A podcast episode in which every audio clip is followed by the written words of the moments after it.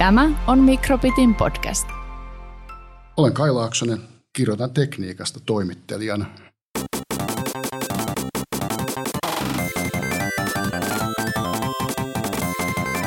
Terve kaikille ja tervetuloa jälleen kerran kuuntelemaan Mikrobitin podcastia Mestari ja Testari. Minä olen testari, kasuaali, tietokonepelaaja, äh, Tomi Valamies, äh, Tompsukka, äh, Tompsuliini jopa ja äh, Tomppa Pomppa.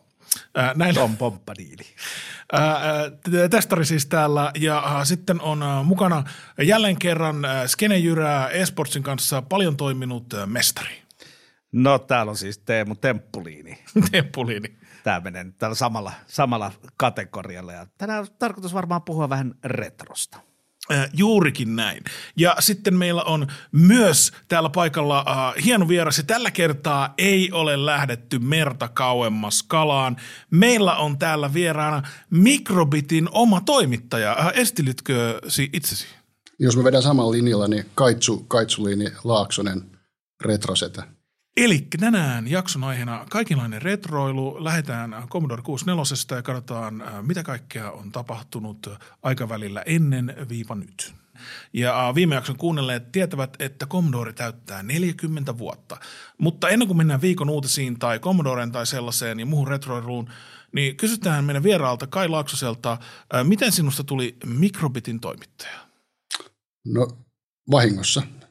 Mä tota, aloitin Pelit-lehdessä 90-luvun 93. Mä olin jäänyt työttömäksi ja kirjoittelin nettiin kaiken näköisiä juttuja, kun netti oli just tullut ja joku Pelit-lehden Suomesta jo kirjoittaa pirusti. Ehkä sit saa opetettu jollain tavalla toimittaja. Ja Pelit-lehdestä mä lähdin Hifilehteen, koska halusin, että pelaaminen on kivaa, eikä vaan työtä. Ja feikkasin itteni Hifilehteen ja, ja tota, tein äänentoista juttuja ja se sulautettiin mikrobittiin, joten mä sujuvasti siirryin sitten mikrobittiin tekemään juttuja. Oliko tämmöinen äh, digi, semmoinen ei-analoginen äh, journalismi erilaista silloin 90-luvun alussa kuin mitä se on nyt äh, 2020-luvun alussa? No olihan se tosi erilaista, jos ajattelee, että vaikka nyt me otetaan kuvankauppaus, painetaan niin print screeniä tai jotain vastaavaa, niin silloin piti ottaa kameralla synkkaa se kuva niin kuin putkinäytön virkistystaajuuta ja, ottaa, ja kun ei tiennyt, että onko onnistuksessa, se nä- näki vasta sitten, kun on kehitetty. Tai sitten tuli kaiken näköisiä tämmöisiä grapperikortteja, että se, niin kuin, se on kiinni koneessa ja sitten se pitää ajoittaa kanssa ihan pirun hyvin. Ja sitten niitä läheteltiin korpuilla, jutut ja kuvat sun muut. Ei mitään niin kuin sähköpostia eikä mitään, vaan korppuja ja niitä meni sitten toimitukseen. Mutta se siinä oli, että ei koskaan tiennyt, onnistuuko, eikö. Ja sitten tiedon hakeminenkin oli siis sitä, että joutui menee niin kuin ihan naamakkain juttelemaan jonkun pelintekijän kanssa. Kauhea maailma. Sä sanoit, että ennen ei voinut tietää, että onnistuuko vai ei, mutta kyllähän tietää sitten vaikka siitä, jos tulee potkut. No se on ihan totta jo, että varmaan joskus onnistukin. Öö, Kai Laaksonen, olet arvostellut hyvin monta peliä. Onko mitään semmoista tekemäsi peliarvostelua, joka mielestäsi nousisi esiin? Mun mielestä yksinkertainen on kaunista, että mulle, mulle annettiin tota Fight Club-pelin arvioin tehtäväksi. Se arvio meni sanasta sanaan näin. Ensimmäinen sääntö, Fight Clubista ei puhuta. No niin, nyt on aika ytimekäs arvostelu. Mutta todellakin ää, tänään me siis ää, täällä kysymme asioita Mikrobitin toimittajalta ja halusin alkuun sanoa, että ei hätää, että tästä ei tule semmoinen podcasti, missä toimittajat vaan puhuu toisilleen aina joka jakso. Tai jos tulee, niin mä oon keksinyt semmoiselle nimen, nimittäin ää, Mikrobitin mestari ja testari Visio. Tämä toimii kyllä. Terveisiä vain Terveisiä naapuritaloon. terveisiä Joo. naapuritalo täältä Almalta. No niin, ku... Saanko mä sanoa toi jotain, että kolahtaa liian pahaa, koska Pelitlehti ja Mikrobitti oli Sanoman lehti, missä te- tehdään nykyään sitä visioa tuolla viereisessä talossa, mitä me kutsutaan myös Mordoriksi. Joo. Mä itselläni ihan tämmöinen aika tuore ura tässä skenessä, niin en tiedä tulevia työtehtäviä, mutta eikö kaikki sillat ole aina hyvä polttaa varavuoksi. kyllä, kyllä. No niin, siirrytään alkuun viikon aiheisiin ja aloitetaan tällä Spotify-jutulla. Koska se liittyy digihommaan. Ja tästä Spotify-kohusta Joe Rogan, Neil Young, tästä on puhuttu suunnilleen kaikkialla, mutta ennustetaan mekin, että mitä tässä käy ja kerrotaan, mitä mieltä me ollaan, niin ihan vaan, että se jää historian kirjoitukseen. Onko Teemulla fiiliksiä tästä? Joo, tuohan siis ihan mielenkiintoinen juttu, että Neil Young lähti vetämään. Ja mun mielestä on oikein, että hän lähti tekemään sen. Ja mun mielestä väärin, että siinä puhutaan nyt jotenkin, että Neil Young moka sittensä. Hän omistaa omat tuotteensa, hän saa päättää, mitä niillä tehdään. Ja jos hän ei halua olla sellaisella alustalla, missä puhutaan rokotedenialismia tai muuta, niin hänellähän on oikeus tehdä niin. Markkinatalous. Niin. Ja toinen henkilö, joka on lähtenyt, Joni Mitchell, niin häntä ja Neil Youngia yhdistää se, että molemmilla oli ihan skidinä, toisella viisivuotiaana, toisella yhdeksänvuotiaana todella paha polio mistä on jäänyt silleen, äh, poliosta Neil Young sai esimerkiksi sen verran selkävikoja myöhempää elämäänsä, että hän joutui yhdessä vaiheessa uransa lopettaa sähkökitaran äh, käyttämiseen soittamaan akustisella. Niin varmaan semmoinen, jolla on ollut tosi paha polio, suhtautuu hieman eri lailla antivaksereihin. Mitä fiiliksi Kaitsulla? No siinä on se jännä juttu, että tuossa on tavallaan niin kuin sananvapaus versus niin kuin se, että onko oikein levittää väärää tietoa ja kyseenalaista tietoa, mikä vaikuttaa meidän kaik- meihin kaikkiin. Mutta se, mitä ehkä tuossa sananvapaushommassa ei porukka tiedä, että Rogan, niin se ei, niin kuin Spotify sanoo, puhuu, että he on alusta ja heille voi, niin kuin annetaan ääni kaikille. Mutta oikeasti ne on ostanut sen podcastin mm, Roganilta miljoona diilillä, joten niin kuin – se on niin kuin eri juttu kuin se, nämä se on ihan eri juttu kuin se, että ne vaan niin kuin julkaisee kaikkien e, erilaisia mielipiteitä ja sitten niin kuin kuulija voi päättää, että mikä on totta vai ei. Kyse on sisällöstä, mikä ne on ostanut. Ihan vaan sinne Spotifylle tiedoksi, että meidät voi ostaa miljoonalla. Saattaa lähteä jo puolella. Mutta siis toi, että sananvapaus saa sanoa mitä haluaa, niin sehän ei, sehän ei pidä paikkansa. Ja äh, ensimmäisiä keissejä, mitä on tullut, oli 1900-luvun alussa – ja äh, se oli se, että äh, täydessä teatterisalissa ei saa huutaa äh, tulipalo. Koska sitten voi tapahtua, ihmiset lähtee juoksemaan ja äh, sitten joku saatetaan tallata ja saattaa käydä huonosti. Niin äh, sananvapauttahan ei, täyttä sananvapautta ei ole. Niin, että se lentokentälläkään voi mennä huutamaan pommi. Tai voit. Tai Mut voi. Sä, Mut... sä vastaat niistä seuraamuksista. Nimenomaan. Ja se on mun mielestä se sananvapauden pointti.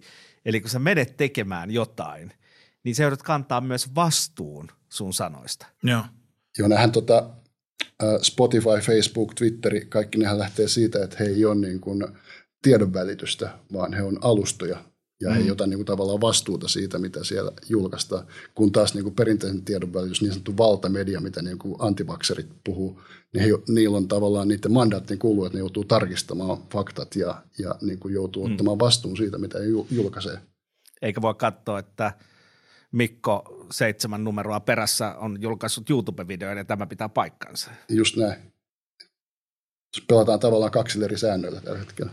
Mikä tekee alustasta sitten tiedonvälittäjän? Koska jos on semmoinen algoritmi, joka suosittelee sulle, että mitä sä kuuntelet, niin eihän se paikka sitten ole vaan niin kuin pelkkä alusta – vaan kyllä se aktiivisesti välittää sulle, että äh, tykkäsit tästä, sitten sä voisit tykätä myös tästä. Tekeekö algoritmi alustasta tiedonvälittäjän journalisti Kai Laaksonen? Vaikea kysymys. Mä miettisin tosiaan tuota Spotifyn tilannetta siinä mielessä, että jos he vaan julkaisis niin kuin niille käyttäjät tuuppaa sisältöä sinne sellaisenaan, niin se on yksi juttu, mutta jos ne ostaa jonkun sisällön, niin se, silloin se mun mielestä muuttuu journalismiksi. Se on heidän tilaamaan sisältöä. Joten niin kun, silloin niillä on jo vastuu siitä. Aivan. Joo, mä äh, näen, näen kyllä tuon äh, pointin. Mikä tässä on tulevaisuus? Kannattaako nyt lähteä niin kuin sorttaamaan Spotifyn osakkeita? ja meillä on HS Visio, ei kun, anteeksi Visio edelleenkään, että vaikka sä lanseerasit ton, niin ei lähetetä. Mutta näetkö muuten, mitä James Blunt laittoi Twitteriin tähän liittyen? Ah, mitä se laittaa? Et hän julkaisee kohta uutta musiikkia, jos ei tähän tule muutosta. Se on hauska tyyppi. Sillä on hyvä semmoinen itseironia, että kun se on tehnyt paljon hyvää musiikkia, mutta etenkin yhdestä biisistä Kyllä. tiedetään, niin sitten hänellä on semmoinen tervettä itseironia meni. Toi on, toi on hauska. Ja sitten vielä yksi semmoinen isomman puolen podcastaja Brene nimeltään on lähdössä siltä alustalta, ainakin toistaiseksi – pois. Mä uskon, että Spotify tulee kärsimään tästä äh, merkittävästi. Ja jos tätä puhutaan, että onko tämä just joku miten tämä teoriassa menee tai miten tämä niin kuin sananvapauden mukaan menee, niin mun mielestä voi myös katsoa semmoista asiaa kuin, niin kuin mittasuhteet. Että niilläkin on väliä. Tämä ei ole mikä tahansa keissi, vaan äskettäin googlasin asiaa, niin tällä hetkellä koronaan tiettävästi on kuollut 5,65 miljoonaa ihmistä. Eli nyt ollaan jo niin kuin, juutalaisten holokaustin mittakaavassa selvästi, ja tuossa ei ole tuossa luvussa ne tyypit, joita ei ole raportoitu tai jotka on kuollut sen takia, että nämä niin kuin koronatyypit vie kaikki hoitopaikat. Ja tämä on vielä siis vaan kuolleet. Joo, tämä on vaan on kuollut. vielä hirveä määrä, jotka on vammautunut ehkä loppuelämäkseen. Joo. Kyllä tätä seurataan vielä vuosikymmeniä, että mitä kaikkea Kyllä. Tapahtuu, kuinka, moni, kuinka monta vuotta, vu- vuosisatoja elin, ihmisten elinikä tippuu ton takia. Mutta tuossa mun mielestä mä näen tuossa semmoisen positiivisen jutun, että ei ole koskaan hyvä, jos joku on hirveän ylivoimainen, niin kuin Spotify on ollut striimauksessa.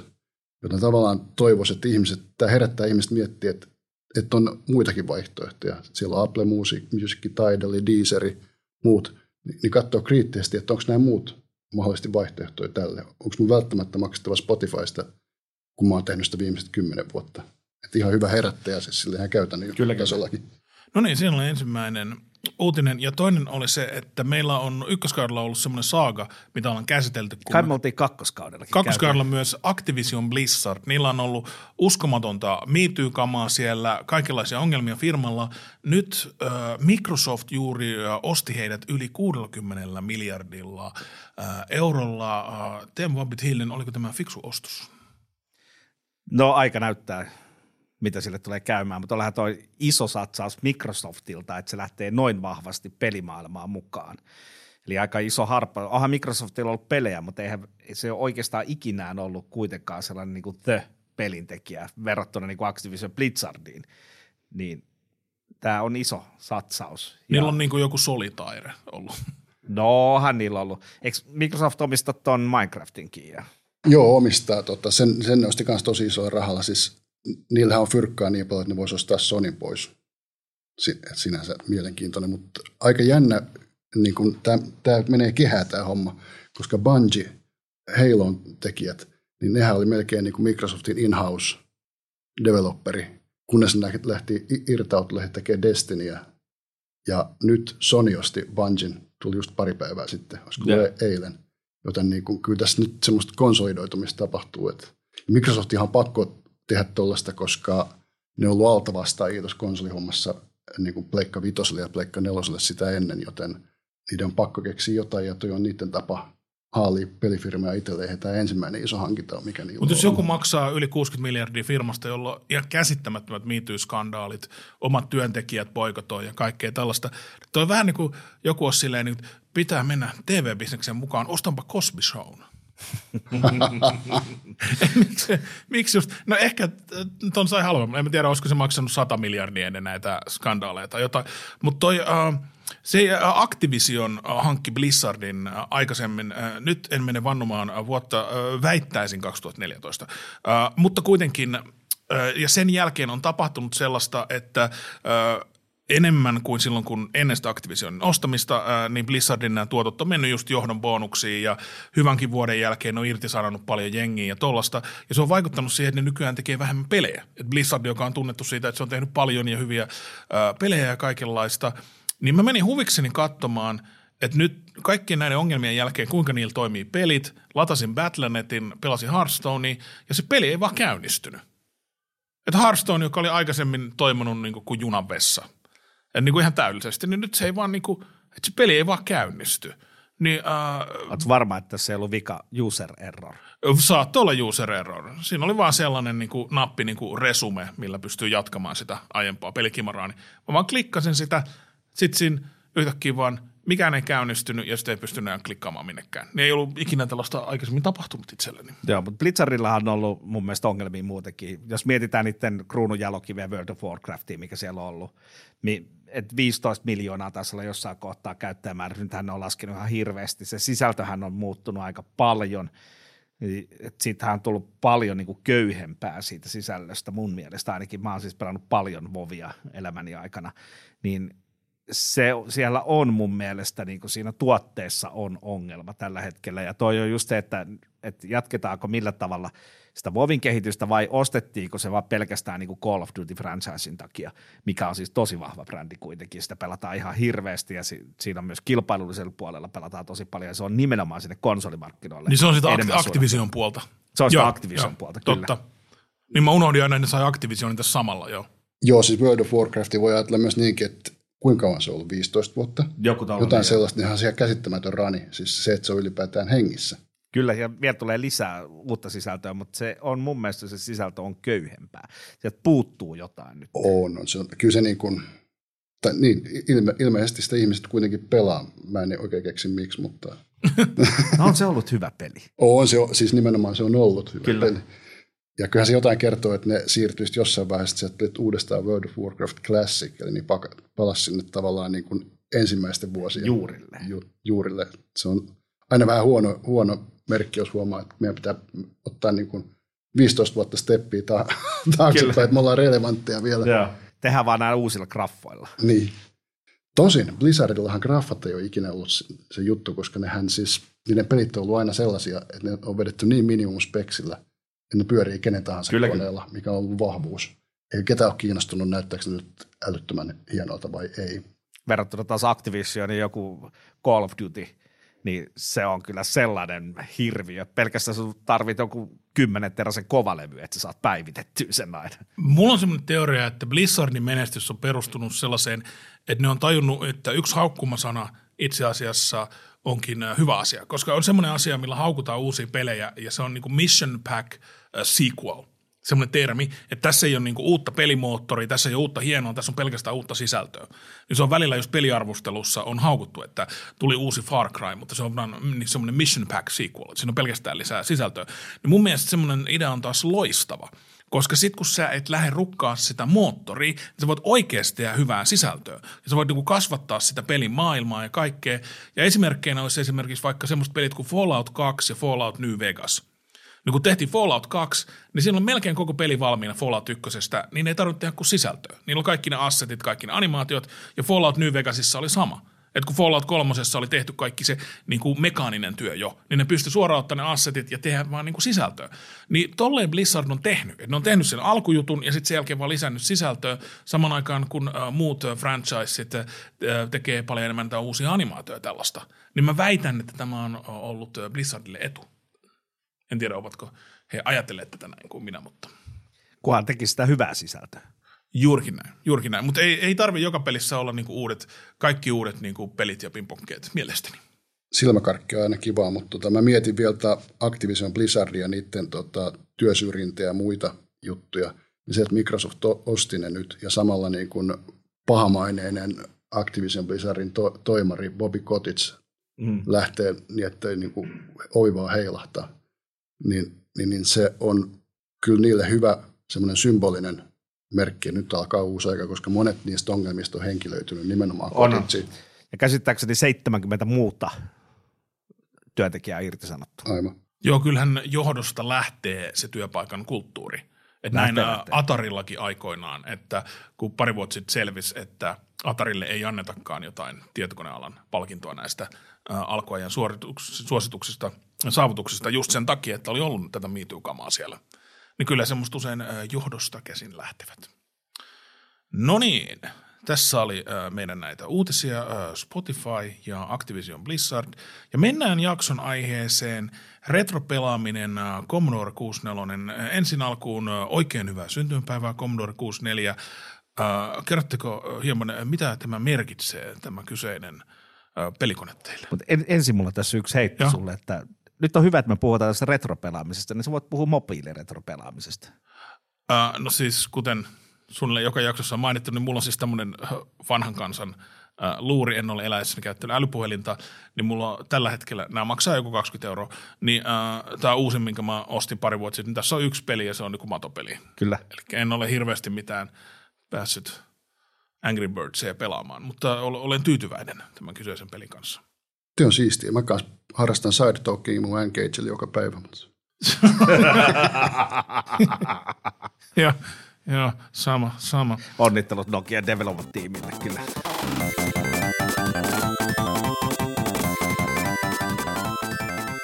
Eli siis äh, retro, mitä järkeä pelata mitään vanhaa, jos lähdetään vaikka semmoisella kysymyksellä? Eikö uudet ole parempi? Ei, aina. Mä en tiedä, mun juttu on ollut niin kuin pienestä pitää arcade-pelit, siis ne, mihin sä heitit kolikon sisään ja sit sä et pelaa pari minuuttia, koska ja ne on mun mielestä makeita edelleen, koska ne on suunniteltu niin, että sun ei tarvitse opetella mitään. Se on tosi nopea, sä oot heti sisällä ja se koukuttaa välittömästi. Se on suunniteltu semmoisesti, että sä tuikkaat lisää rahaa, koska sä haluat jatkaa, päästä Kyllä. eteenpäin. Ja ne toimii ihan älyttömän hyvin. Sun ei tarvitse niin käydä läpi kahden tunnin tutoriaalia, kuunnella jotain tyhmää lätinää huonosti näyteltynä, paskasti käsikirjoitettuna. Ei mitään semmoista, suoraa ytimeen toimii edelleen. Ja itse asiassa ne kaikista vanhimmat, koska ne on niin abstrakteja, ne ei yritä näyttää, miltä ei, ole, ei pystynyt tekemään hyvännäköisiä ihmisiä eikä muuta. Niin ne ei ole vanhentunut sen takia, koska ne on niin abstrakteja. Pahitenhan on vanhentunut just semmoiset uuden ajan teknologiat, just kun tuli vaikka CD-ROM, ja nyt voi tehdä full motion captureja ja kaikkea. Näyttää aivan uskomattoman kauhealta. Sitten pelasin äh, pleikkarilla jotain ensimmäisiä 3D-pelejä, niin äh, nehän niin näyttää ihan hirveältä, mutta sitten taas 2D näytti ihan hyvältä. Mm, just siksi. No, uuden elokuvan. Äh, mutta joo, äh, Teemu, mitä sinulle merkitsee Commodore 64? No mähän on Commodore 64 lapsi mä sain sen silloin kahdeksanvuotiaana, sain Commodore 64 ja siitähän tämä koko mun pelaaminen on lähtenyt liikkeelle. Ja kyllä mä sanoin, että Commodore 64, että mietitään, mikä teknologia siinä oli takana ja miten fantastisia asioita, mistä edelleenkin mun mielestä ammennetaan peleihin. Et me tuossa jo vähän ennen tätä lähetystä puhuttiin, niin esimerkiksi Elite. Onkohan maailman ensimmäinen sandbox-peli? Tai ainakin hyvin lähellä sellaista. Hyvin lähellä ainakin sellaisen niin sandboxin, että, että sä voit vaan lennellä siinä sun avaruusaluksella. Sä voit tehdä erilaisia asioitakin sillä vielä. Sä voit lähteä tota, hakemaan asteroido, asteroideista itsellesi mineraaleja, tai sitten voit olla pahis ja ruveta kuljettaa huumeita ja aseita. Ja, et, et se kuitenkin tarjosi sellaisia niin kuin eettisiä valintoja, mitä sä voit tehdä siinä. Sä voit r- rupea ryöstäjäksi, ryöstellä toisia aluksia ja ottaa sieltä niiden rahtia ja – väistellä sen jälkeen poliiseja, jotka tulee vaippereilla pereksi, jos, jos mä muistan oikein tämän poliisien käyttämän vaipperi taisi olla siinä. Et se vapauden määrä oli huomattava ottaen huomioon, että se on 64 kilotavua pystyy pyörittämään Kyllä, ja äärimmäisen vaikea peli loppujen lopuksi. Se, jo pelkästään se, että sä opettelet siinä alussa, että miten telakoidutaan – sinne avaruusasemaan. En tiedä montako kertaa mä vedin siihen seinään ennen kuin mä opin sen. Tietenkin kun tulee rikkaaksi, niin sitten sulla on se auto tele, tele, telakointi siinä. Mutta siis alkua se, se vei ihan hirveä. Siin, siinä on siis se, kun nykyään puhutaan peleistä, että, että pelien pitää olla sellaisia, että kuka tahansa pystyy tuolla pelaamaan niitä niin kuin ihan pienellä askeleella ja sitten se alkaa vaikenemaan. Niin eli tässä oli sellainen kolmemetrinen muuri, että sun piti opetella mennä sen yli ensimmäisenä, että sä opit pelaa sitä peliä. Tuosta saisi kohuotsikko just, että opetteleeko teinisi telakoitumista. Kiitos, kiitos tästä. Meitä on täällä viattomia retrojuttuja. Kyllä. Mä mietin noita sandboxia, mulle ei tule mieleen yhtään vanhempaa. Sitten toinen 64 on niin kuin Pirates. Oi, se oli myös sandbox-peli, mutta se tuli muutama vuotta myöhemmin vasta. Joo, ja siis Pirates on siitä ollut meikäläisen ainakin historiassa niin kuin merkittävä peli, että mä opettelin, että, että kun siihen tuli niitä kartan palasia, niin meillä oli kavereiden kanssa, meillä oli karttakirja, ja me verrattiin sitä kartan palassa siihen karttakirjassa, koska nehän oli tavallaan autenttiset, oli, ne, oli. mikä siinä oli, niin me etittiin, että missä voisi olla tollainen niemenkärki tai missä voisi olla ton, ton mallinen saari, että ei tarvinnut hankkia lisää niitä palasia, että pystyi siitä yhdestä arvaamaan, että missä se on. Ja voin sanoa, että osasin siihen aikaan harvinaisen hyvin jokaisen Karibian merellä olevan kaupungin, että mistä se löytyy.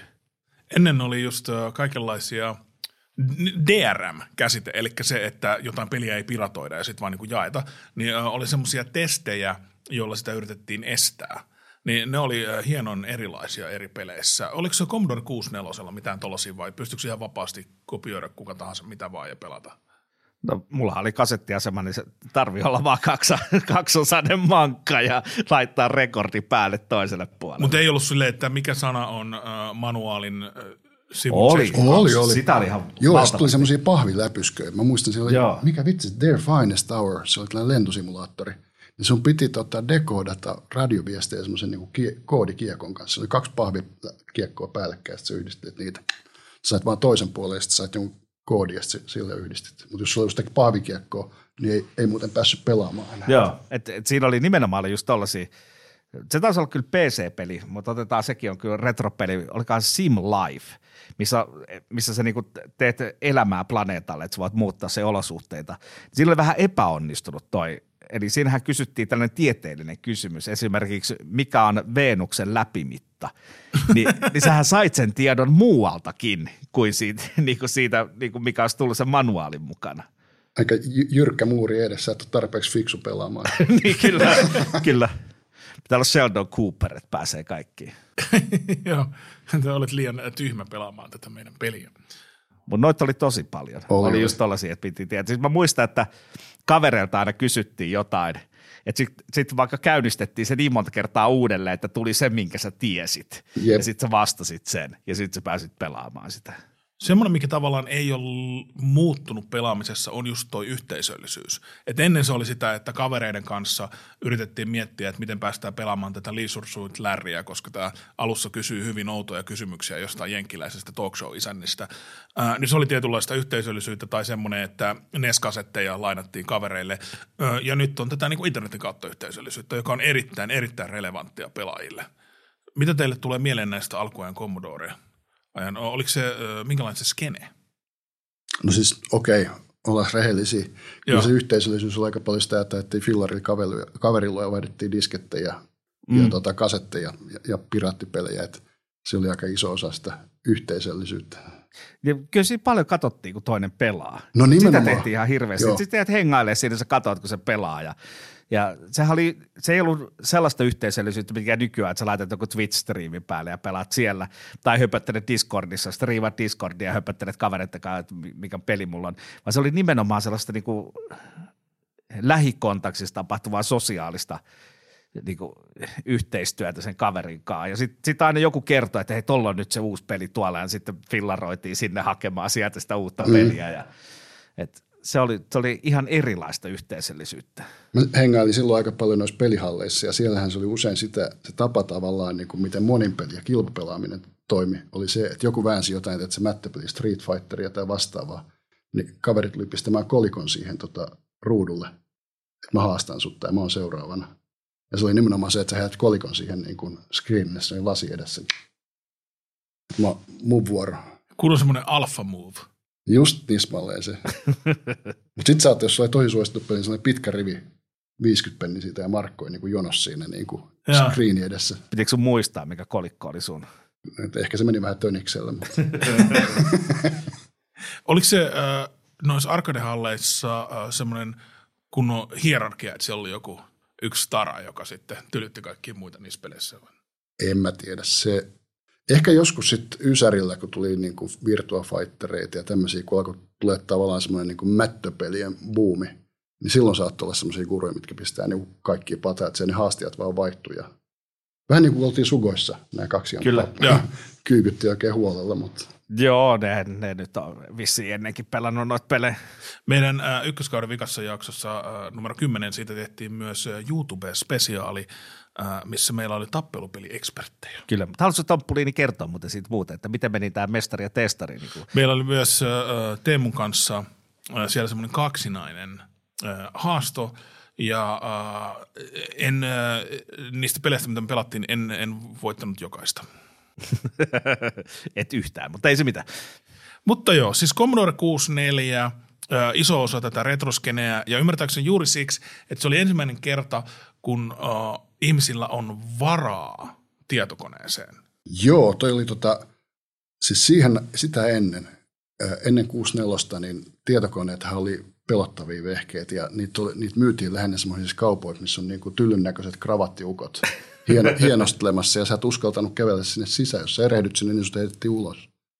Että sitten niin 6 myötä, koska se oli niin kuin halpa, sä voit Kyllä. kytkeä sen telkkariin, sä et tarvii mitään erillistä näyttöä, niin ihan kuka tahansa pystyy ostamaan tietokoneen. Sitten niitä myös myytiin jo vähän muissakin paikoissa kuin näissä kravattisetien kaupoissa. Että me ollaan puhuttu peleistä. Oliko se silleen, että niillä lähinnä pelattiin vai korttiiko niillä myös, niillä Commodore 64? Sehän on tietokone. Se ei ole niin kuin, jos sä ostat Nintendo, niin sitten sä niin kuin pelaat sillä, mutta – Todellakin koodattiin. Todellakin koodattiin jo. Ensin Basicilla, koska Basic oli tavallaan se mm. käyttöliittymä, mi- mihin se käynnisti, mutta sitten niin kun konekieli, monitori, assembleri oli se juttu, että jos oikeasti niin halusit päästä korkeammalle levelille, niin Me tehtiin nimenomaan tällaisia basic-kyselypelejä kavereiden kanssa. Laadittiin. Ei kerrota ihan kaikki yksityiskohtia, mitä kysymyksiä siellä oli, mutta siinä oli hyvin yksinkertaisesti esittää sulle kysymyksiä ja niissä on sitten vaihtoehdot ja se kone kertoo siitä vaihtoehdosta sen mielipiteeseen, että minkä sä valitsit siitä. Ja se oli meidän mielestä jossain kohtaa ihan hirveän hauskaa koodata. Ihan tällaisia tekstijuttuja, että mitä siellä tapahtuu. Ja Jos semmoisia oletko hölmö? En, älä valehtele. tyyliin, tyyliin. Mullahan kävi vähän sillä tavalla, että kävi tällainen vähän niin kuin säästä rahaa maalaa itse taulusi tyyppinen homma, että, että kun mä pistin kaikki viikkorahani sinne pelihalleihin, niin mä ajattelin, että mä hommaan tuon tietokoneen eka, ekalla kesäduunirahoilla. Ja sitten mä koodaan ne pelit itse. Niin mä saan sitä rahaa. Siinä kävi tosi huonosti. Ei Basicilla saanut kovin kummosia pac aikaiseksi. Ja sitten ei oikein taida riittänyt niihin parempia koodauksia. No onhan toi nyt ihan kunnianhimoista kuitenkin, että No joo. teemme kaikki rahat Backmaniin, niin teen sen itse. Mutta tästä me ollaan puhuttu aikaisemmin, mitä Mikrobitissä oli silloin aikanaan.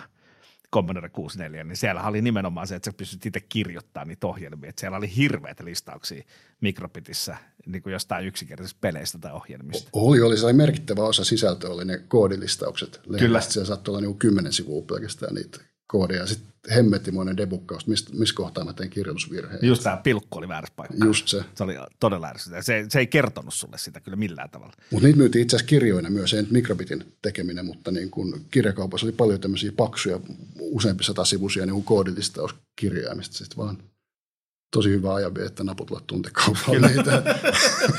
Ostat kirjan, jonka joudut kirjoittamaan. Niin, kun ei ollut Ctrl-C, Ctrl-V-vaihtoehtoa. Ei ollut missään sitä, niin kuin, että sä pystyisit kopioimaan ja liittämään sen, vaan se oli ihan manuaalista naputtelua. No. Sehän äh, tämä aika ennen Ctrl-C ja Ctrl-V, kun pystyy vaan kopioimaan, niin sehän on ollut myös jollekin stand-up-komikolle hankala aika, kun piti tehdä itse omat manskut. se on Mutta ei, ei, ei nyt kerro tarkempia detaljeja tällaisista ikävistä kohtaloista kollegoilta. Niin, äh, Commodore 64, äh, kun se julkaistiin, äh, 82 tuli äh, markkinoille ja äh, sen jälkeen voitettuaan markkinataistelun, se oli äh, 83, 84, 85, 86, äh, se oli markkinajohtaja. Äh, Minkälaista maailmaa, millaista oli elää semmoisessa maailmassa 80-luvun alussa, jota totaalisesti dominoi Commodore? Vai dominoiko se Suomessa? Se dominoi nimenomaan Suomessa. Kyllä. Se oli sen takia Aivan täällä älytön. tasavallan tietokone, mutta ei esimerkiksi Englannissa. Siellä oli Singular Spectrum oli kovin juttu, että, että se oli vielä 6 halvempi kone. Siinä oli semmoinen kämänen, melkein kalvonäppis, pieni litteä kone, mutta se oli Briteissä kova juttu. Se on se Commodore Brexit-versio. Joo, just se.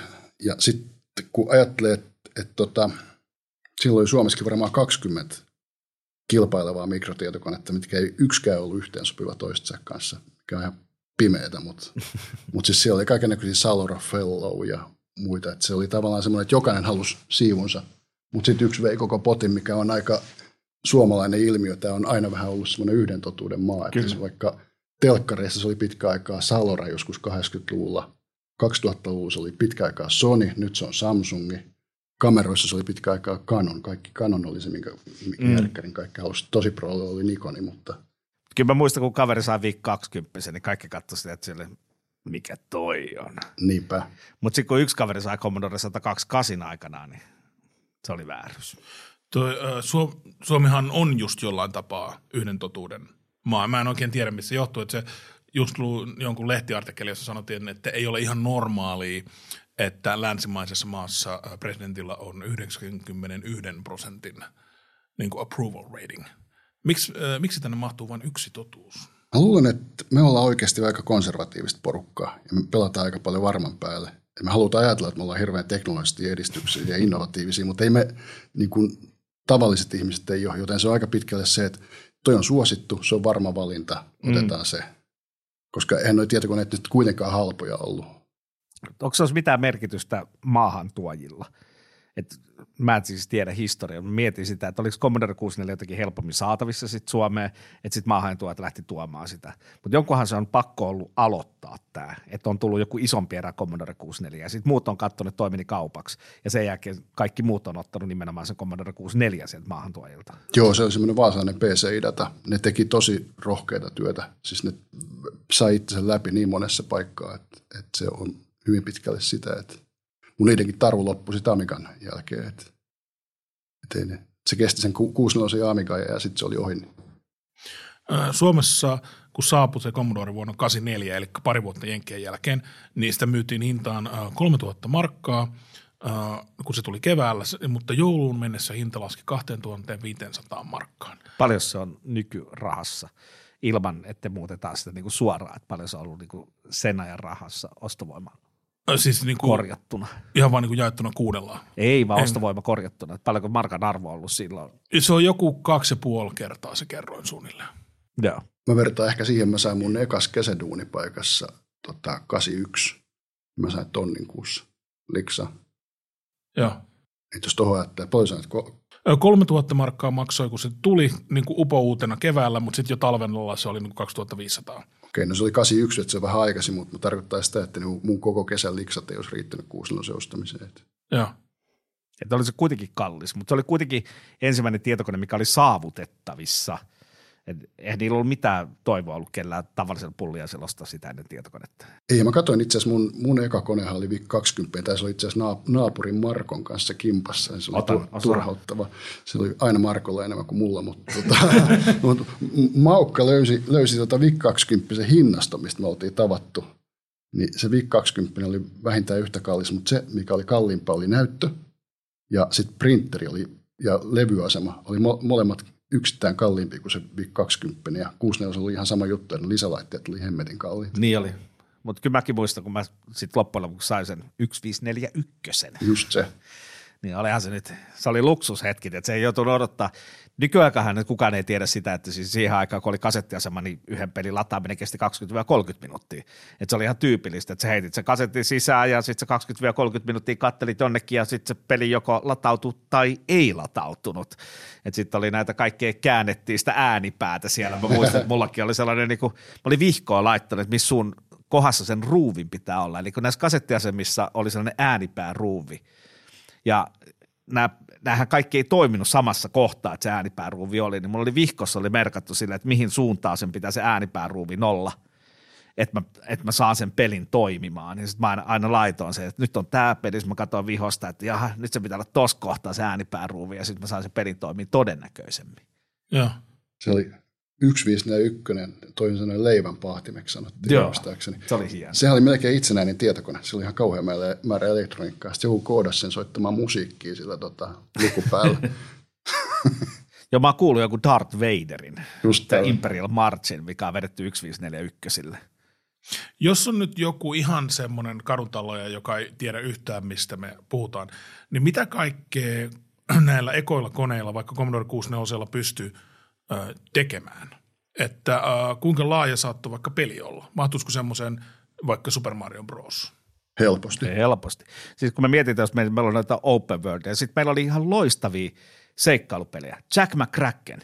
Mm-hmm. Sehän tuli kuitenkin Commodore 64. Se oli, siinä oli siis todella hyvin rakennettu juoni. Siinä oli, no se grafiikka oli tietenkin kahdeksanpittistä grafiikkaa, mikä siihen aikaan oli, mutta se, se oli moni, monipuolinen. Tämä Maniac Mansion – missä niinku, että sun pitää kerätä tiettyjä esineitä, että tietyt asiat triggeröityy, tai kun sä teet jotain, niin jotain tapahtuu.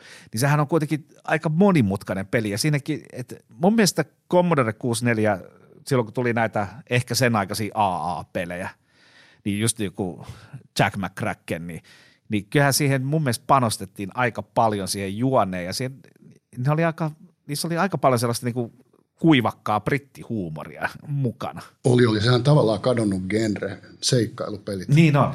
Ei semmoisia enää ole. Ja se mikä siinä oli aika jännä, se vaati kielitaitoa, koska se, se tulkitsee sun kirjoittamia sanoja. Ja sun piti niinku tavallaan osata. Aluksihan se oli tosi yksinäistä, että go north – look. Joo, siis, ja alkuhan ei ollut grafiikkaakaan. Go North, ja sitten se kertoo se peli, mitä on siellä Northissa, mutta sitten alkoi tulee niitä, missä on, joo, joo. grafiikkaa mukana. Se tekstiseikkailuksi sanottiin. Se joo. on muuten hemmetin karu. Mä luulin, naivi, typerä minä, että se, niissä on tavallaan rajattomat maailmat, että se niinku generoi koko ajan uutta seikkailtavaa. Sitten kun mä ekan, ekan tämmöisen seikkailupeli ostin, niin siinä oli noin kahdeksan huonetta. Ja that's it. Sitten tuli maailman rajat vastaan ja mä olin jotenkin, mun maailma murskaantui, että Eikö tietokone osaakaan niin kaikkea? Että sä olit nähnyt tietokoneen semmoisena omnipotenttina, joka pystyy vaan... Kyllä. Mm. Tai sitten mietitään tota, Ultima nelosta. No joo. Siis mm.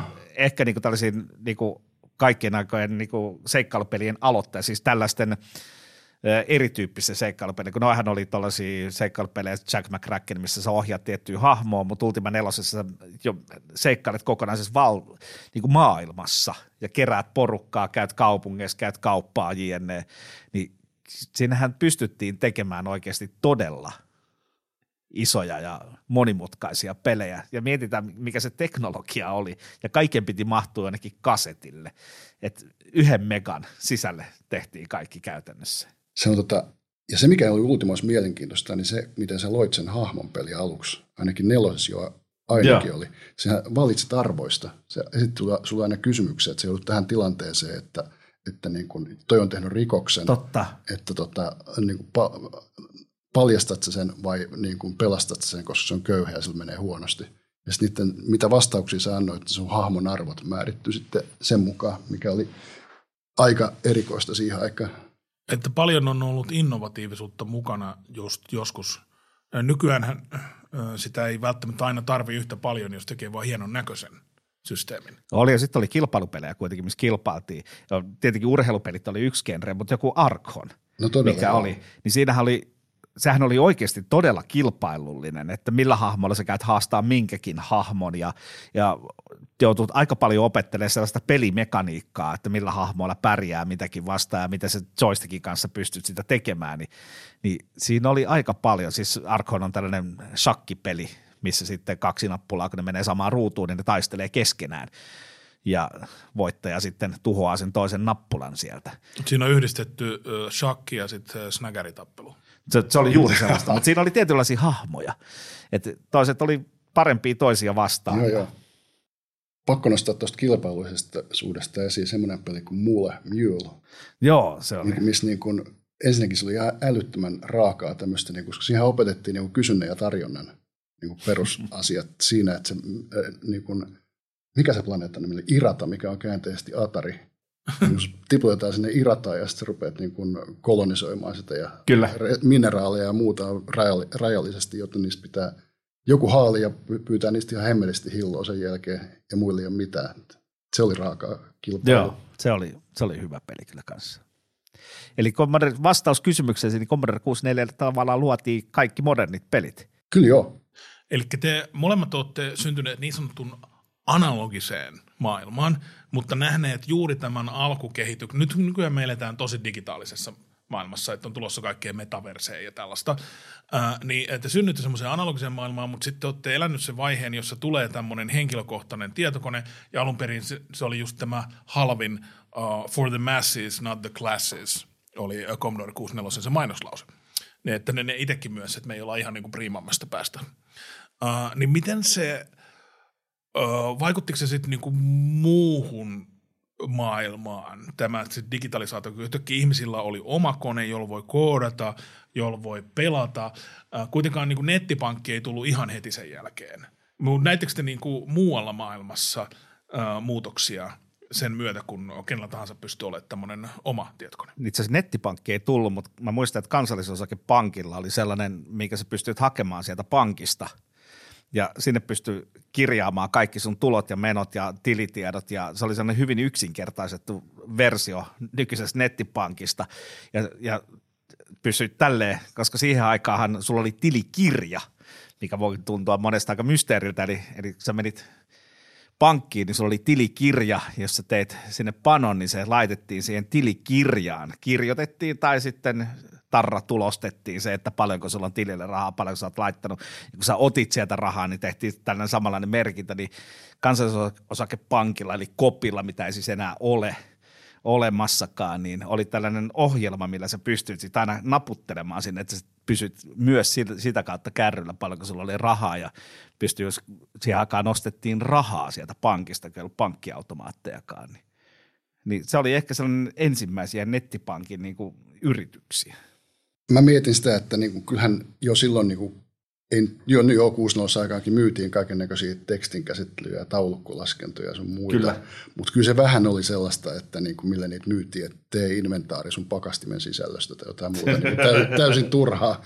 Mm. Mutta mä luulen, että se, se, niin kuin se mikrotietokoneaika ja se 80-luku, niin kyllä se oli niin kuin teinipoikien kupla Oli, loppujen lopuksi. Et se ei näkynyt ulkopuolisessa maailmassa, että ihmisillä on nyt niinku kotona persoonakomputteri. Ei hirveästi. Joo. Et sit mä luulen, että ja semmoinen kutina, kun tuota aikaa katsoo jälkeenpäin, niin, niin semmoinen niin kuin koko kansan tietokonejuttu, niin sitten tuli oikeastaan netin jäl- myötä vasta.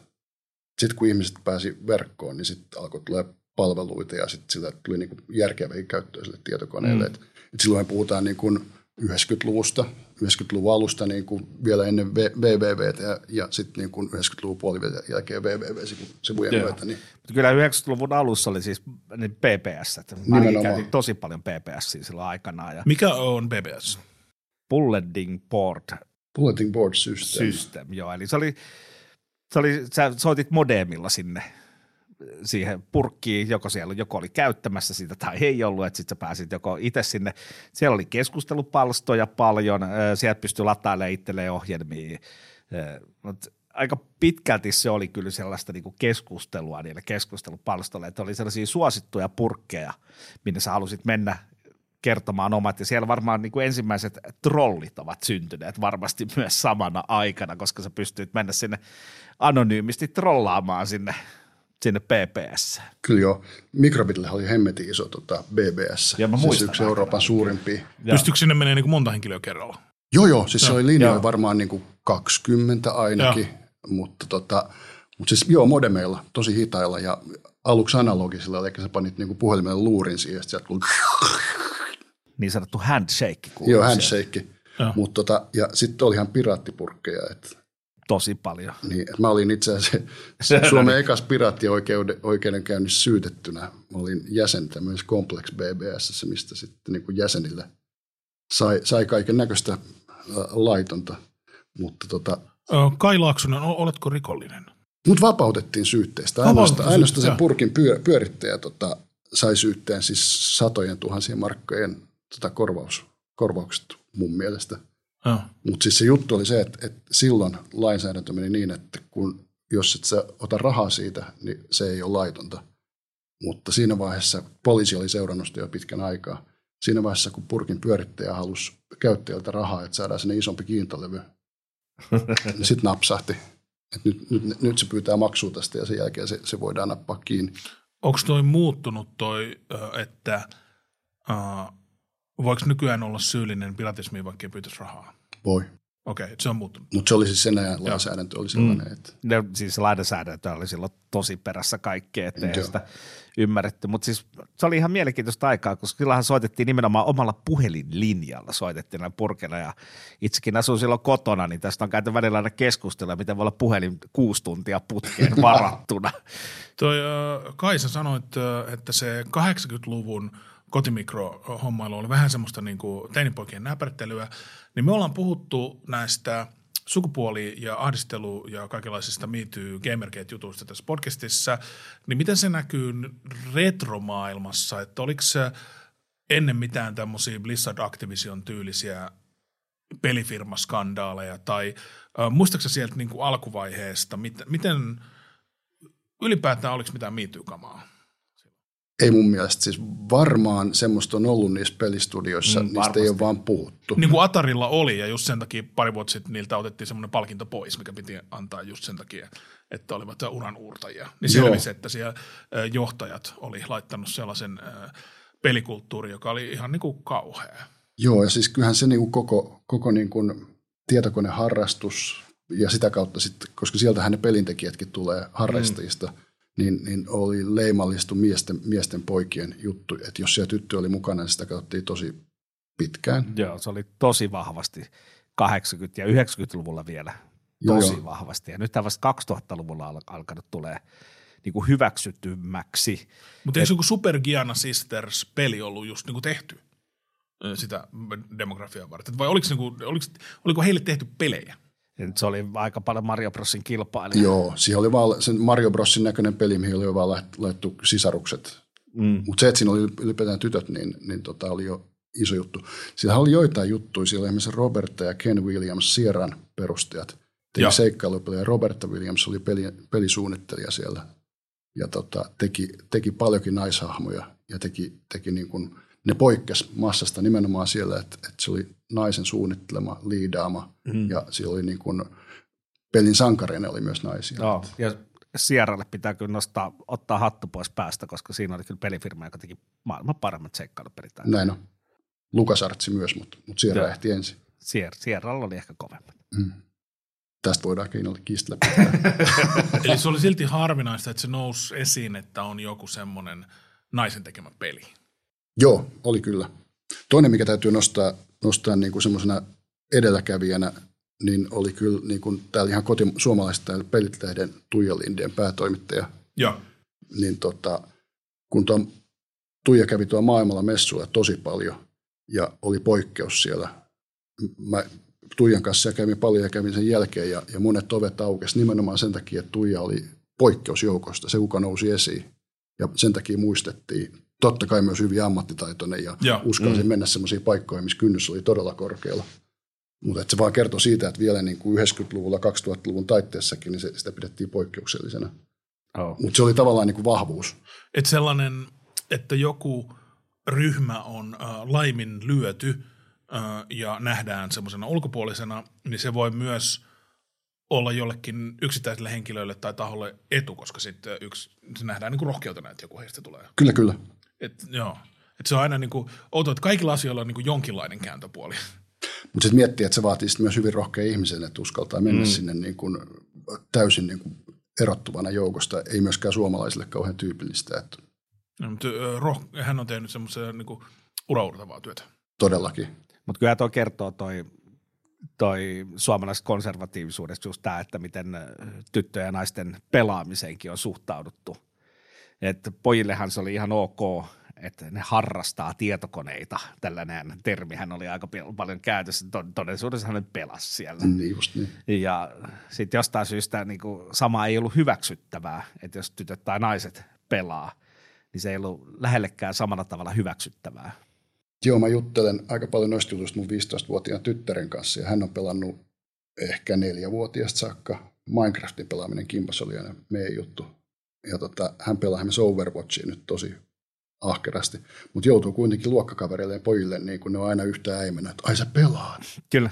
Et edelleen. Se, edelleen. Mutta ei silleen aggressiivisesti. Vaan, ei, ei, ei, sille, ei, sinä. ei. Joo, siis pikemminkin sellainen, niin kuin, niin kuin tiedät, että se herättää kiinnostusta ja silleen, vähän ensin epäuskoa ja, ja sitten löytyy niin kuin yhteistä juteltavaa, koska kaikki kundit luokalla pelaa. Mm. Se on jotenkin niin tyhmä. Niin kuin Facebookissa semmoinen sivusto kuin uh, Kirosanolla, että I, I fucking love science – jossa on niin kuin kuvia just kaikkeen tieteeseen liittyvää ja semmoisia hienoa, mitä löytyy just kaikesta tieteestä, niin kuin linnunratoja, jotka on, niin kuin tieteessä on paljon siistiä. Ää, niin sitten kun selvisi, että sen sivuston pitäjä on äh, nainen, niin jengi oli ihan ihmeissään. Että miten voi tieteestä, niin, tämä oli joku 2019, niin et, miten me ollaan näin tyhmiä vielä? Et, et, mä en vaan taju. Toi, ite, mä muistan koulussa, kun oli, niin äh, nehän niin tytöt sai parhaita arvosanoja. Mm. Niin eikö se ole tavallaan ihan loogista, että sit voisi olla kiinnostunut jostain niin kuin, analyyttisestä, en mä, en mä tiedä, tämä on outo maailma. On se outo maailma, mutta kyllähän tuo kertoo siitä, että ei, ei tämä homma ole niin ihan valmis vielä. Ei, joo, me, me ollaan täällä paljon, meillä on ollut vieraita puhumassa niin kuin pelien toksisuudesta, peliskenen toksisuudesta, niin kyllä, kyllä tämä ei ole, tämä, tässä on vielä pitkä matka. Ja sitten kun otetaan tähän muut vähemmistöryhmät mukaan, mitkä kokee kyllä myös hyvin paljon erilaista syrjintää ja häirintää. Joo, siis tuo pelien chateissa ja, ja foorumeilla ja muulla, muulla ryhmissä, mutta varsinkin niissä pelien sisäisissä chateissa, niin kyllähän niin kuin semmoinen homottelu ja tällainen on aika mm. yleistä. Ja sitten se on vähän silleen niin kuin, onko tuo niin kuin haukkumasana sun mielestä? Niin kuin, niin. Tuntuu, kun muu maailma on jo mennyt eteenpäin, niin välillä tuntuu, että toi niin kuin, äh, pelaajayhteisö ja se, se, se niin kuin mitä siellä niin kuin se läppä, mikä niin kuin, ei ole enää mitään trash talkia, vaan se on niin kuin vähän pahempaa kuin se. Niin se, se on semmoista toksista itseilmaisua. No joo. Että joku haluaa tulla tunnetuksina tyyppinä, joka kertoo slurreja muista. Että se on niin kuin mun juttu. Koska kaikki haluaa, tein nämä ihmiset etsivät niin kuin minuutta, että mitä mä oon, mikä on se mun juttu. Niin, on, niin sitten tulee tollasta. Mutta onko se sitten pahempaa jossain peliskenessä kuin vaikka jossain niin pesäpallojoukkueessa? Mä en tiedä. tietoa? Ei meillä, Mä, mä en ole ikinä harrastanut tuollaista, kun mä, mä aina pelannut niitä tietokonepelejä, että mulla on jäänyt tällainen kehitysvaihe väliin. mitähän mä tuohon sanoisin? Tota, Kontulassa ei pelattu pesistä. Muuta kuin Jakomäen sillalla. Mutta mietin, että onko pelaajat niin kuin pahempia tässä jutussa? Onko se ongelmallisempi ilmiö peliskeneessä? Kun sä sanoit, että muussa, muussa maailmassa on jo tullut uh, hyväksytyksi uh, toi just uh, se, että kaksi samaa sukupuolta olevaa henkilöä voivat mennä keskenään naimisiin, niin uh, kerro tämä pohjanmaalaisille. No mietitään tota, äh, sitä urheilun kautta. Kaikissa, melkein kaikissa urheilulajeissa on erikseen naisten ja miesten Mm. joukkueet ja sarjat. Ja siihen on tietysti niin kuin ihan fyysiset, fysiologiset jutut, mutta sitä voi, voi myös ajatella sitä kautta, että kuinka paljon fyrkkaa saa le, miesten leijonien maajoukkue versus naisten. Mm. Kuinka paljon näkyvyyttä ne saa per, niin kuin naisten kisat versus miesten kisat. Niin eihän se sille ole tasa-arvosta. Tässä puhuttiin vähän aikaa sitten, että Suomi ensimmäistä kertaa pääsee jalkapallon EM-kisoihin, vaikka se on mikä kolmas vai neljäs kerta.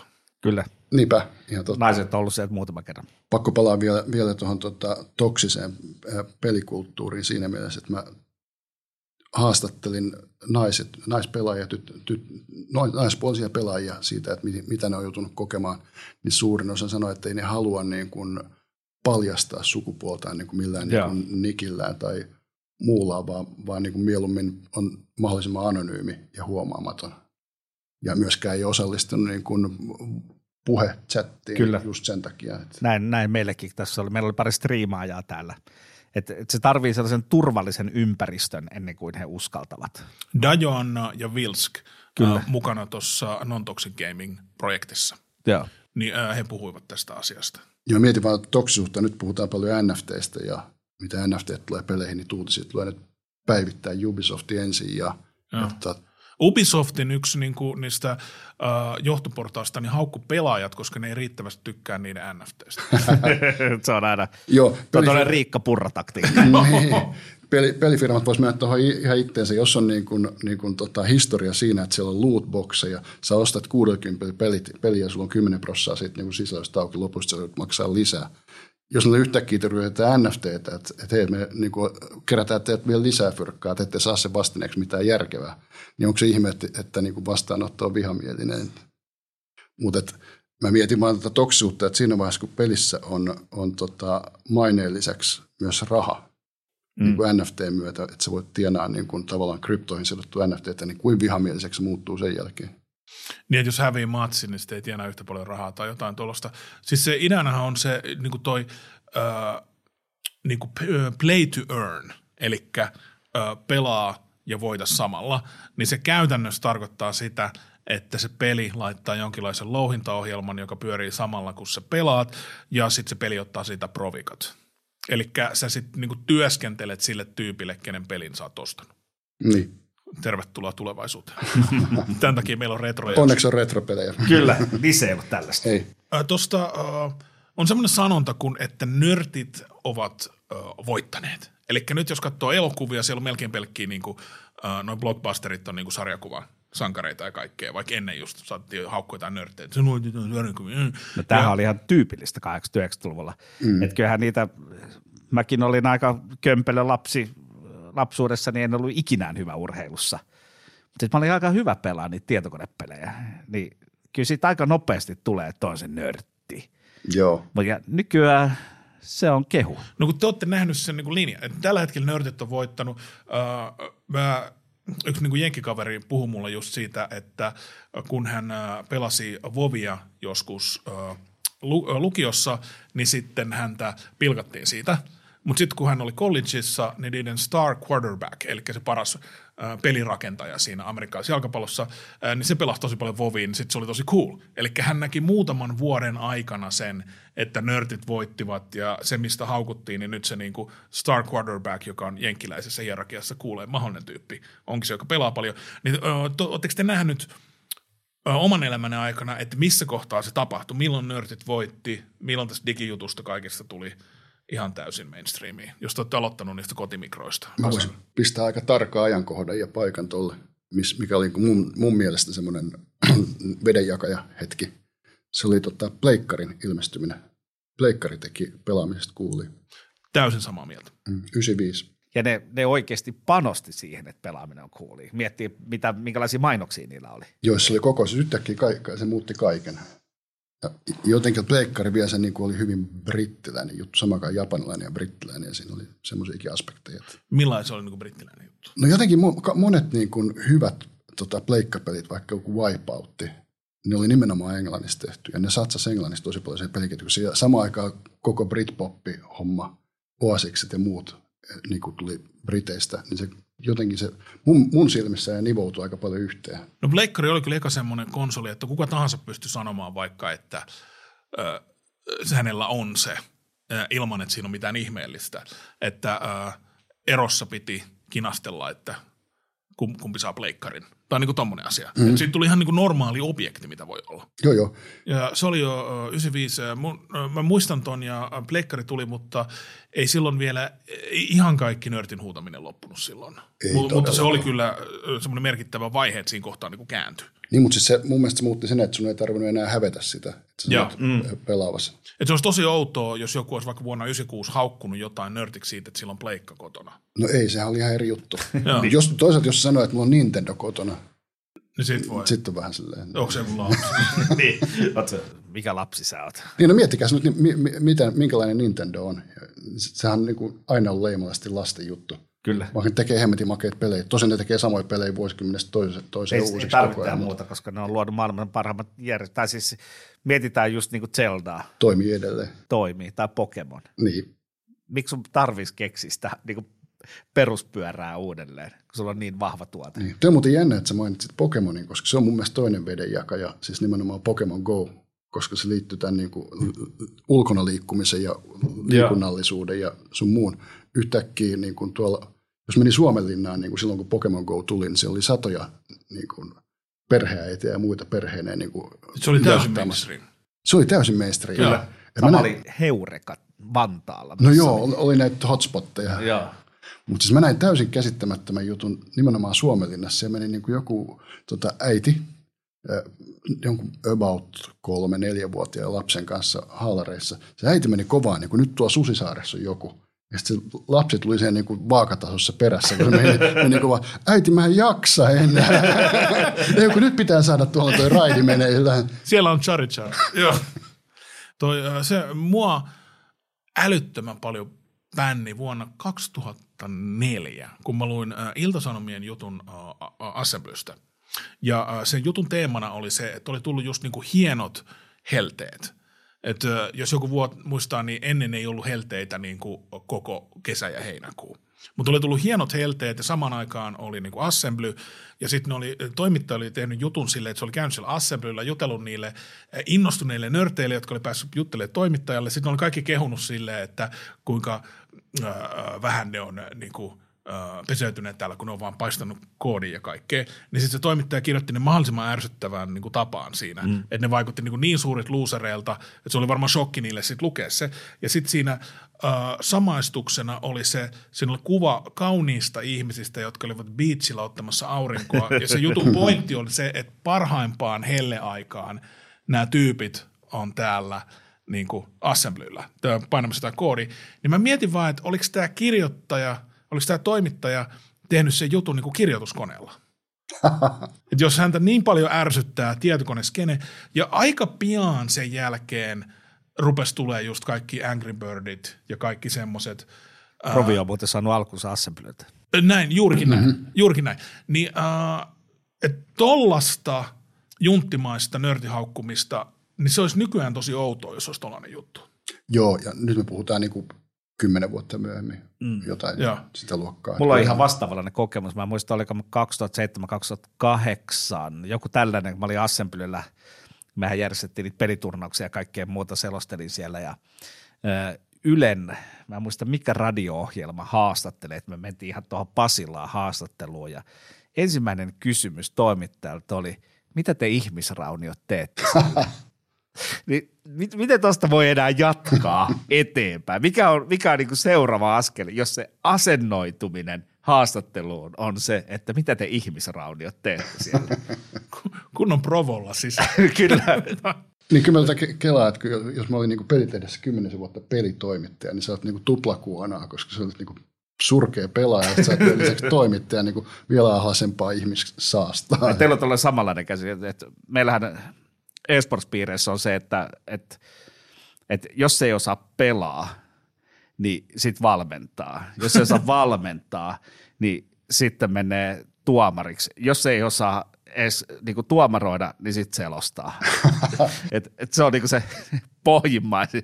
Sekin on muuttunut kyllä siitä, mutta mä muistan, Nykyään joskus tehdään noita peliarvostelua niin, että siinä on mukana video.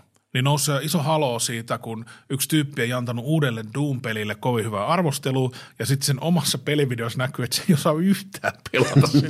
se ei osaa niin yhtään pelata sitä. Niin samaan aikaan mä, mä vähän mietin, että on se nyt julmaa, että YouTube on nyt täynnä tämän tyypin haukkumista, ja samaan aikaan mietin, että ö, on heillä kuitenkin jonkun verran pointti tässä – Uh, kun uh, se oli aika hyvä se uusi Doom ainakin niin kuin yleensä arvostelijoiden ja pelaajien mielestä. Uh, mutta kuitenkin sä oot ollut paljon peliarvostelijana siellä Ysärillä. Uh, onko se aiemmin haukutus siitä, että te ette osaa pelata pelejä? No siis, äh, sehän on jokaisen toimittajan salainen paine, ja että sä jäät kiinni siitä, että sä et tiedä, mistä, mistä sä puhut. Sä et ole, niin kuin, ja eihän kukaan, niin kuin, jos miettii, niin että se voi olla, niin kuin, se voi tulla yhdessä asiassa todella niin kuin, syvälläsi niin kuin, täydellinen asiantuntija. Tiedät kaiken siitä, mutta silloin sä et tiedä mistään muusta välttämättä kauheasti. Ja toimittaja yleensä joutuu tiedät, niin kuin, hallitsemaan asioita aika laajalle, mutta usein vähän pinnallisemmin kuitenkin. Sen takia se haastattelee yleensä asiantuntijoita, kun se haluaa tietää jostain enemmän. Mutta just se tekee peliarvostelua, niin milloin sä tiedät siitä tarpeeksi? Pitääkö sun pelaa se loppuun saakka, jolloin se on valmis se juttu joskus kahden kuukauden päästä? Mm. Vai mi- mi- missä kohtaa sä oot niinku tarpeeksi syvällä, että sä voit niinku arvioida sitä? Se on, oli silloin, mä muistan niinku aina sitä kipuilua, että, että missä kohtaa mulla on, niinku botne sanoo, että tämä on nyt tällainen. Mutta sitten sit selvisi oikeastaan sillä, kun ei ajattelekaan, että se on mikään universaali totuus, se on vaan mun mielipide. Ja silloin me pyrittiin tekemään sitä niin, että me tavallaan brändättiin kirjoittajia niin, että se lukija oppii tuntemaan, että minkälainen kaveri toi on, mistä se, mi- mistä se pitää, mistä se ei pidä, mitä se harrastaa, jolloin se pystyy niin tavallaan samaistumaan ja miettimään, että okei, Nirvi ei tykännyt tästä, koska se tykkää, se arvostaa näitä juttuja, tai Laaksonen ei nyt ihan, se innostu tästä, koska se tykkää lentämisestä. Joten niin kuin, niin kuin vastuu on lukijalla. Eli sä oot olla Microsoft fanboy ollut. Joo, pienessä pitää. Mm. Flight Simulatori Niin. hakannut. Just näin. Se Jos sä oot pelannut jotain peliä vain puoleen väliin, ennen kuin sä arvostelet sen, niin onhan se nyt pelaajalle aika relevantti tietää, että kuinka miellyttävä se peli on puoleen väliin saakka. Mm. Että jos se on sitten, äh, siinä onkin tosi hyvä loppu, niin se voi olla aika laiha lohtu, koska pelaaja on niin kuin lopettanut aiemmin. Että ei, se, ei, ei mun mielestä tarvitse pelata koko peliä. Niin mietipä niin, ka- niin päin, että kuinka monta peliä sä oot pelannut loppuun asti. On niitä niin kuin vähemmän kuin, paljon vähemmän kuin niitä, joita mä oon kokeillut. Kuinka monta peliä teillä on Steam-kansiossa, mitä te ette ole ikinä asentanut? Ui, toi on pelottavaa. ah, täällä on Summer Sales. Ding, ding, ding, ding. Ensimmäisen maailman ongelmia. Retrotyypit. Kuinka paljon Steam niin kuin muutti kaiken? Se, että ei mennäkään, enää, ei mennäkään enää jonnekin GameStopiin ostaa niitä DVDitä, vaan ostetaan niin kuin netin kautta. Oliko se Steam, joka sitten teki sen, vai oliko sillä joku aiempi sivusto, joka ei menestynyt yhtä paljon, niin kuin joku MySpacein tyylinen? Kyllä se oli täysin Steam. Se on täysin Steam. mä muistan, kun Joo. Steam tuli. Se oli, Steam mullisti kyllä aivan valtavasti pelaamisen ja miten pelejä kulutetaan ja mistä niitä ostetaan. Se oli aivan valtava muutos. Kaikilla on aina hintansa siis silleen, että tavallaan kokonainen niin kuin ammattikunta, vaikka pelikauppiat on käytännössä Kyllä. kadonnut. Ja myös tavallaan niin kuin pelitaide samalla tavalla kuin, niin kuin musiikissa LP-levyjen myötä niin kuin kansitaide mm. köyhtyi, niin myös niin kuin peleissä. Sä et voi mennä enää plaraamaan niin kuin jonnekin Anttilan top 10 rivistöä pelejä. Et sitä vaan ei semmoista enää ole. Nintendolla on vielä jonkun verran. On jo, ja kyllä noita pelikauppoja on, mutta siis silleen, Joo, mutta siis, joo, toi on ihan totta, mutta Steam mullisti kyllä, se oli sellainen niin kuin pelimaailman sellaisia, se vähän niin kuin disruptoi joo, tavallaan sen, että miten, miten pelejä ostetaan. Mulle tarjottiin äh, GTA Vitosesta hakista. siinä oli semmoinen kolmen teinin joukki jo siinä kaupan ulkopuolella, jotka olivat, että hei, voiko sä hakea meille GTA Vitosen, että saat, saat viisi euroa. Kiel, kieltäydyin, mutta toi on semmoinen, että Steamin tulon jälkeen toi on hankalampi tehdä toi sama. Ei, mutta siis Steam oli mullistava. Se oikeasti, se muutti kaiken niin kuin siitä, että mi- miten pelejä kulutetaan ja ostetaan. Miten näitä mullistavia, jos yritetään loppuun vähän semmoista summa summarum, näitä mullistavia juttuja, niin äh, se, että tuli vuonna 82 äh, tämä Commodore 64, joka tuli Suomeen vuonna 84, niin se mullisti, että oli mahdollista tulla semmoinen yleinen niin kotimikroskene. Äh, mitä semmoisia muita, internetin tulo, se taisi olla vuonna 90, 90 kun vanhempi Bush allekirjoitti sopimuksen, että tätä saa vapaasti käyttää missä vaan, että sitä ennen se oli ollut vaan niin kuin yliopistoissa ympäri maailmaa. Ää, se, mitä tuollaisia Pleikkari Steam, ykkönen. Pleikkari, Pleikkari ykkönen muutti tavallaan, että ää, pelaaminen ei ole, että siinä ei tavallaan mitään oloa. Mm. Tuleeko mieleen muita tällaisia yksittäisiä? Mä menisin pari vuotta taaksepäin siis siihen, kun videopelit tuli niin kuin pelihalleihin, tavallaan tällaiset elektromekaaniset ja flipperit joutui syrjään ja tuli videopelit, eli Pac-Manit, Space Invaderi, Defenderit ja 80. tällaiset. Onko 70-luvulla? 70. 79, Joo. 80, jotain tuollaista. Suomi oli itse asiassa iso ja Linnanmäki, ne toi aina kaikki Aivan, uusimmat mä muistan itsekin junnuna tuli siellä hakattua kyllä siellä isossa pelihallissa. Ja sitten näiden ensimmäisten, tota, ensimmäisten niin Commodore 64 ja muiden, niin se oli iso juttu se, että ne pyrki tekemään, tekemään arcade-peleistä niin hyviä kopioita kuin suinkin sillä tekniikalla mahdollista. Että se tavallaan se alkuaikojen juttu oli nimenomaan arcade-pelien Mm. kloonaaminen. Et mä tavallaan pidän sitä aika mullistavana myös nimenomaan ensimmäisten videopelien tulemista. Ensimmäisen kauden alussa me puhuttiin siitä, että miten flipperit syrjäytettiin, että missä Niin. kohtaa se tapahtui arcade-pelien toimesta. Ja nyt flipperit on tullut tavallaan semmoisena skenenä aika kovaa takaisin. Joo, se on jännä. Mutta flipperit on ihan miellyttävää. No. Niin flippereissä on sekä se analoginen aspekti että niin kuin digitaalinen, koska niissä siinä ruudussa näkyy kaikkea mahdollista, mutta se analoginen on paljon siistimpi, se, että siellä tapahtuu oikeasti niissä palikoissa jotain. Se on paljon siistimpi kuin mikään animaatio, mikä ne voisit laittaa siihen.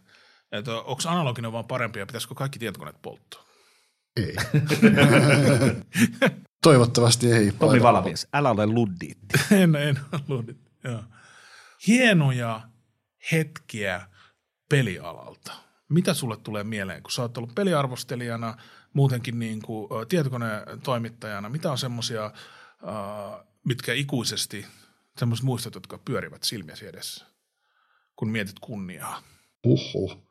Tota, varmaan ensimmäiset massiivimonin pelit, mitä olen joskus pelannut, niin kun, ne oli lentosimulaattorit, Air Warrior, Warbirds. Yhtäkkiä sä pelaat niin kuin koko muu maailma aukeaa. Sä pelaat brittien ja jenkkien kanssa tosi modemilla edelleen ja maksat per tunti tai per minuutti. Mutta Milloin tämä oli? Tuo oli jotain 94. 94, jos sä pelasit niin kuin Joo, meitä oli muutama suomalainen. Ja, 10 vuotta ennen muita. niin, tai kymmenen vuotta ennen kuin, ennen, ennen kuin tuli, niin kuin, no ei ihan- ihan kymmenen vuotta, mutta ennen kuin tuli massiivimonin pelejä, mm, niin kuin kyllä. Ultima Online ja, ja semmoisia, ja Quake tietysti yhtenä tämmöisenä niin kuin verkkopelijuttuna, mutta se oli, Quake, oli joka siis mullisti e-sportsit. nimenomaan, niin, niin tavallaan ne ensimmäiset niin kuin massiivimonin pelattavat lentosimulaattorit, en, niin kuin, ei edes välttämättä internetissä, vaan niin kuin modemiyhteyksillä, niin aika kova juttu. Se oli kuitenkin niin kuin kymmenen ihmisiä samaan aikaan samalla serverillä. Saiko sitä kautta kavereita niin kuin Briteistä? Ja... Joo, joo, kyllä. Toihan on iso osa just yhdellä kaverilla teinikäinen lapsi, jonka parhaita tuttuja on yksi uusiseelantilainen tyyppi. Niin toi on vähän eri kuin mitä mulla oli. Että on tämä mullistanut paljon. Joo, ja toinen semmoinen niin kuin ihan henkkoht juttu, että kuin lyhyt matka oli semmoista, niin kuin, että on pelaaja ja fani ja semmoinen ö, valvoo öitä jonkun ultima pelien kanssa ja sitten onkin menee pari vuotta, niin sä oot juttelemassa niiden tekijöiden kanssa, koska niin kuin on päässyt ö, pelitlehteen toimittajaksi ja päässyt ma- sit, Kyllä. Niin jututtamaan näitä tyyppejä. Niin yhtäkkiä sä istut samassa huoneessa Lord Britishin kanssa tai Sid Meierin kanssa tai tämmöisten kavereiden Se oli kanssa. varmaan aika epätodellista. Se oli tosi epätodellista Millainen Sid Meier on? tosi rauhallinen, hiljainen, hyvin introvertti kaveri. Toisin kuin taas Lord British, Richard Garriott on, niin- se on niin jenkki ja se, se ulosanti on ihan hillitöntä. Ja, ja, mutta siis, siinä oli vaikea olla journalisti, vaikkakin Tulee pelijournalisti. fanipoika, tulee sieltä Niin, ja sisältä. sit kuitenkin niin kuin pitäisi jotenkin olla niin kuin silleen, Ö, jos semmoinen vinkki, että jos tulee semmoinen niin, niin iso stara haastateltavaksi, että sun on hankala suhtautua siihen, niin kannattaa aloittaa se silleen, että ää, mitä te ihmisrauniot teette?